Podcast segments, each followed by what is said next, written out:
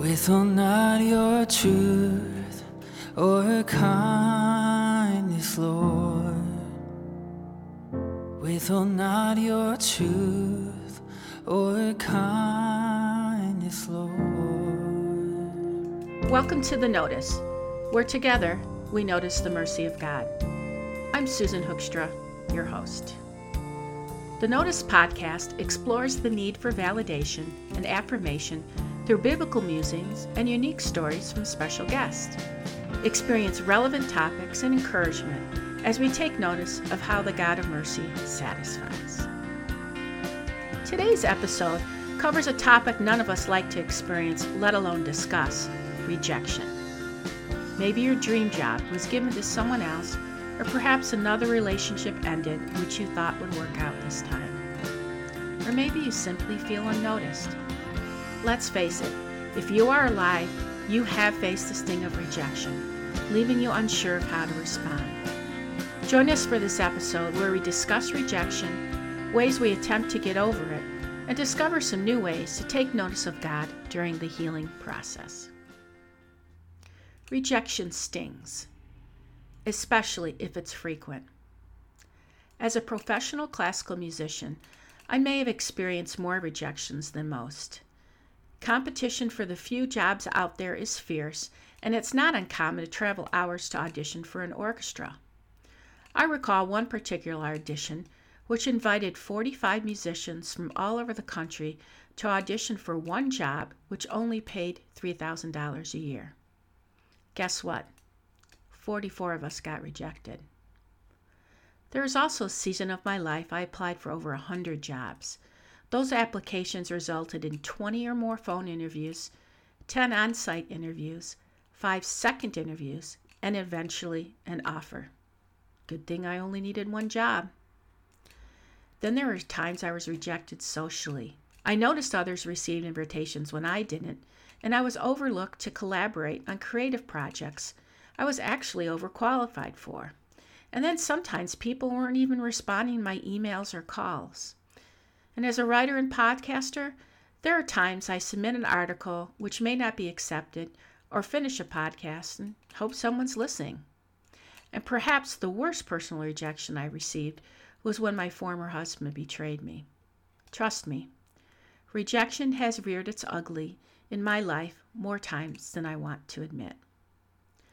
But whatever the circumstances or whatever the age, rejection does sting. Ask a child who is bullied at school, the colleague who was overlooked for a promotion, or the young lady who didn't get asked to prom. Or maybe that elderly couple at church that no one seems to notice. And then let's not forget social media. We get unfriended, are occupied with how many likes our posts receive, and wonder how sometimes other people's posts go viral overnight when ours didn't. Everywhere we look, rejection rises to the surface. Rejection comes from a Latin word which means to be thrown back. Rejection amplifies our need to be noticed and can bring with it anger, sadness, anxiousness, regret, and remorse. Sometimes we may respond by asking those W questions, you know, why, what, who, as if we've read all the signs wrong. Sometimes we even choose to isolate ourselves. Psychology calls this learned helplessness. So, how do we pull ourselves up without letting rejection compromise our identity? We may look for ways to feel better about ourselves, seek out inspiration, or maybe even try to change our perspective.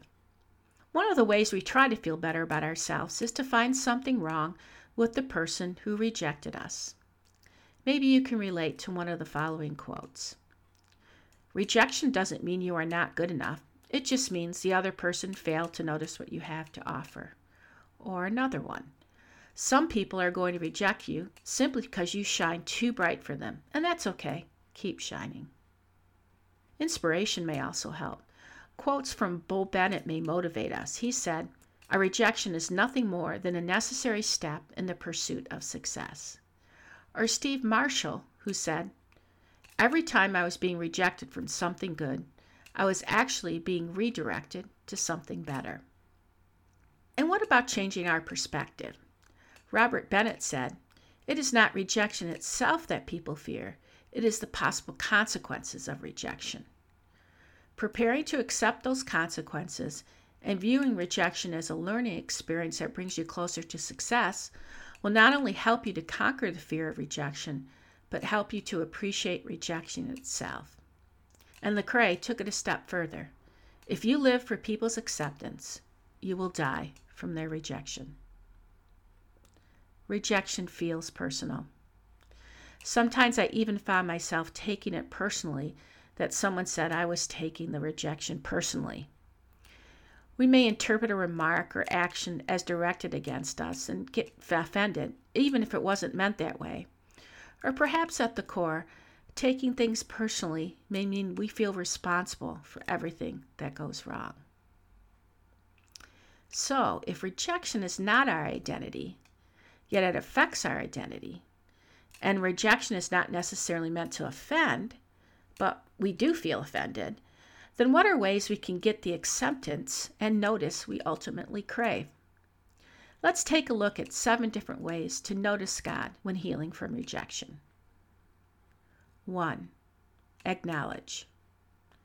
Acknowledge the hurt. Rather than ignore the pain, acknowledge it and vent about it. But be careful how you vent about it and how often. Take the time to let God know how you feel, yet limit how much you vent with others. Dwelling on it can fuel more negative feelings. Also, acknowledge that God understands rejection in a way that none of us can. He experienced rejection after rejection on earth, and some still reject him. Yet he stayed on mission and keeps pursuing us even when we reject him. Psalm 139, 1 through 6 reminds us You have searched me, Lord, and you know me. You know when I sit and when I rise. You perceive my thoughts from afar. You discern my going out and my lying down. You are familiar with all my ways. Before a word is on my tongue, you, Lord, know it completely. You hem me in behind and before, and you lay your hand upon me. Such knowledge is too wonderful for me, too lofty for me to attain. 2. Recognize rejection is actually spelled B R A V E, brave. If you never applied for that job, or went on that date or started the ministry God laid on your heart, you're not taking any chances. Rejection is actually proof that you are putting yourselves out there. Instead of staying in your comfort zone, you actually had the courage to step out. That's being brave. Dag Heward-Mills said, One of the greatest forms of direction for our life is rejection.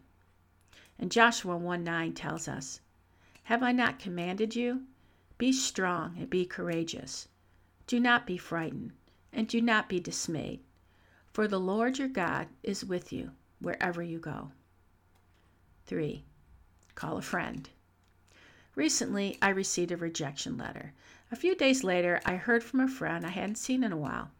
When we got together, the most pressing thing on my heart was the rejection. However, as I stopped to listen what was going on in her life, I realized we had so much more to catch up on. What a blessing it was to see things from the big picture. When we meet with others, encourage us to keep from taking things personally. Encourage can mean to give courage. Friends can give us courage to try again or remind us that others may not be rejecting us personally. Instead, they may be rejecting an idea, a skill set, or simply made a decision from their own perspective. Isn't it ironic that we get upset about a rejection from someone who might not even know us? 1 Thessalonians 5:11 reminds us, "Therefore, encourage one another and build one another up, just as you are doing." 4. Shake it off. Jesus sent out his disciples in pairs to spread the gospel. They didn't take much with them, and every night they had to rely on someone to give them food and a place to rest. Some offered help, yet others said no. Jesus reminded them to focus on relaying the message and shake it off if people rejected him. Could dwelling on why others reject us keep us from the mission? In Matthew 10, he describes, And if anyone will not receive or listen to your words, Shake off the dust from your feet when you leave that house or town. Five, give yourself time. Rejection is often redirection. Oftentimes, when rejected, we do take things personally. But could God be politely redirecting us or illuminating something He wants us to do instead? Take notice. Psalm 32 8 states, I will instruct you and teach you the way you should go. I will counsel you with my eye upon you. It might also be helpful to take some time. Give yourself a day off or plan a getaway and remind yourself of the R goals renew, refocus, reflect, and relax. Spending time alone with God can be so beneficial. But be careful that you're not isolating yourselves. We all need community. Renew your calling. Do you remember the story of Jeremiah? The prophet Jeremiah kept sending the message of God but was rejected. Certainly, this put Jeremiah into depression. Jeremiah 20, verse 7 describes it this way But his message becomes a fire burning in my heart, shut up in my bones. I became tired of holding it in, and I cannot prevail. So renew your calling by remembering you are not responsible for the outcome of the message, you are just responsible to share it. Sometimes the message is being rejected, not you, the messenger. 7. Look to Jesus. If we look to the life of Jesus, we notice he was not immune to rejection.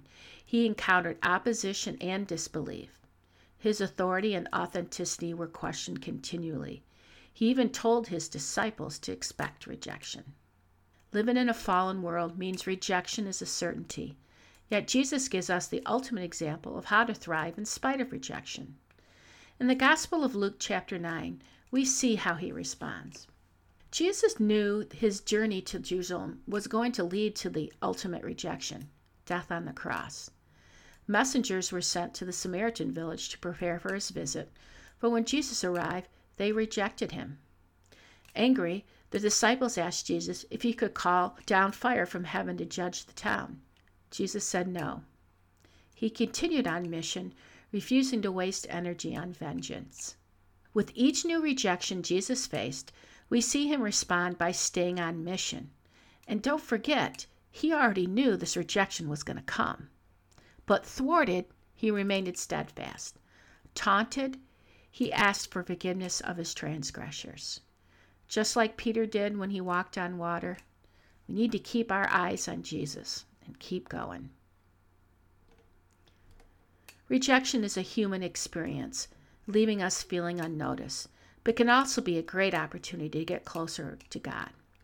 After all, this faith walk isn't something we do just once. We have to keep going. So go ahead, take some time to wallow, renew, and refocus. Soon you'll find yourself taking another risk and praying for the energy to stay on mission. You just might be surprised where God takes you next.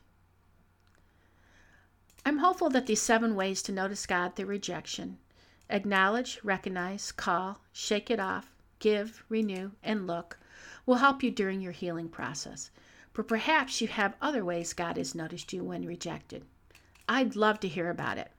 Feel free to share in the comments section or send them to me via email at susan at susankhoekstra.com.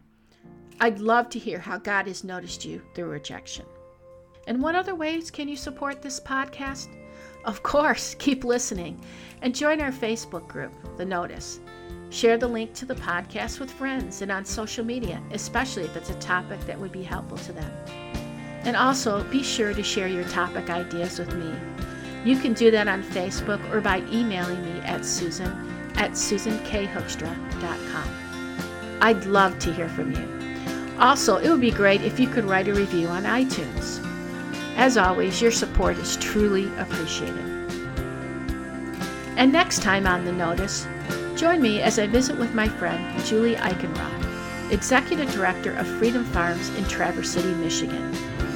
Julie and I discuss how the Lord healed her the many different methods God uses to heal, and how she helps others heal and find freedom, dignity, and joy as they discover how they are loved and noticed by God. Until next time, take notice.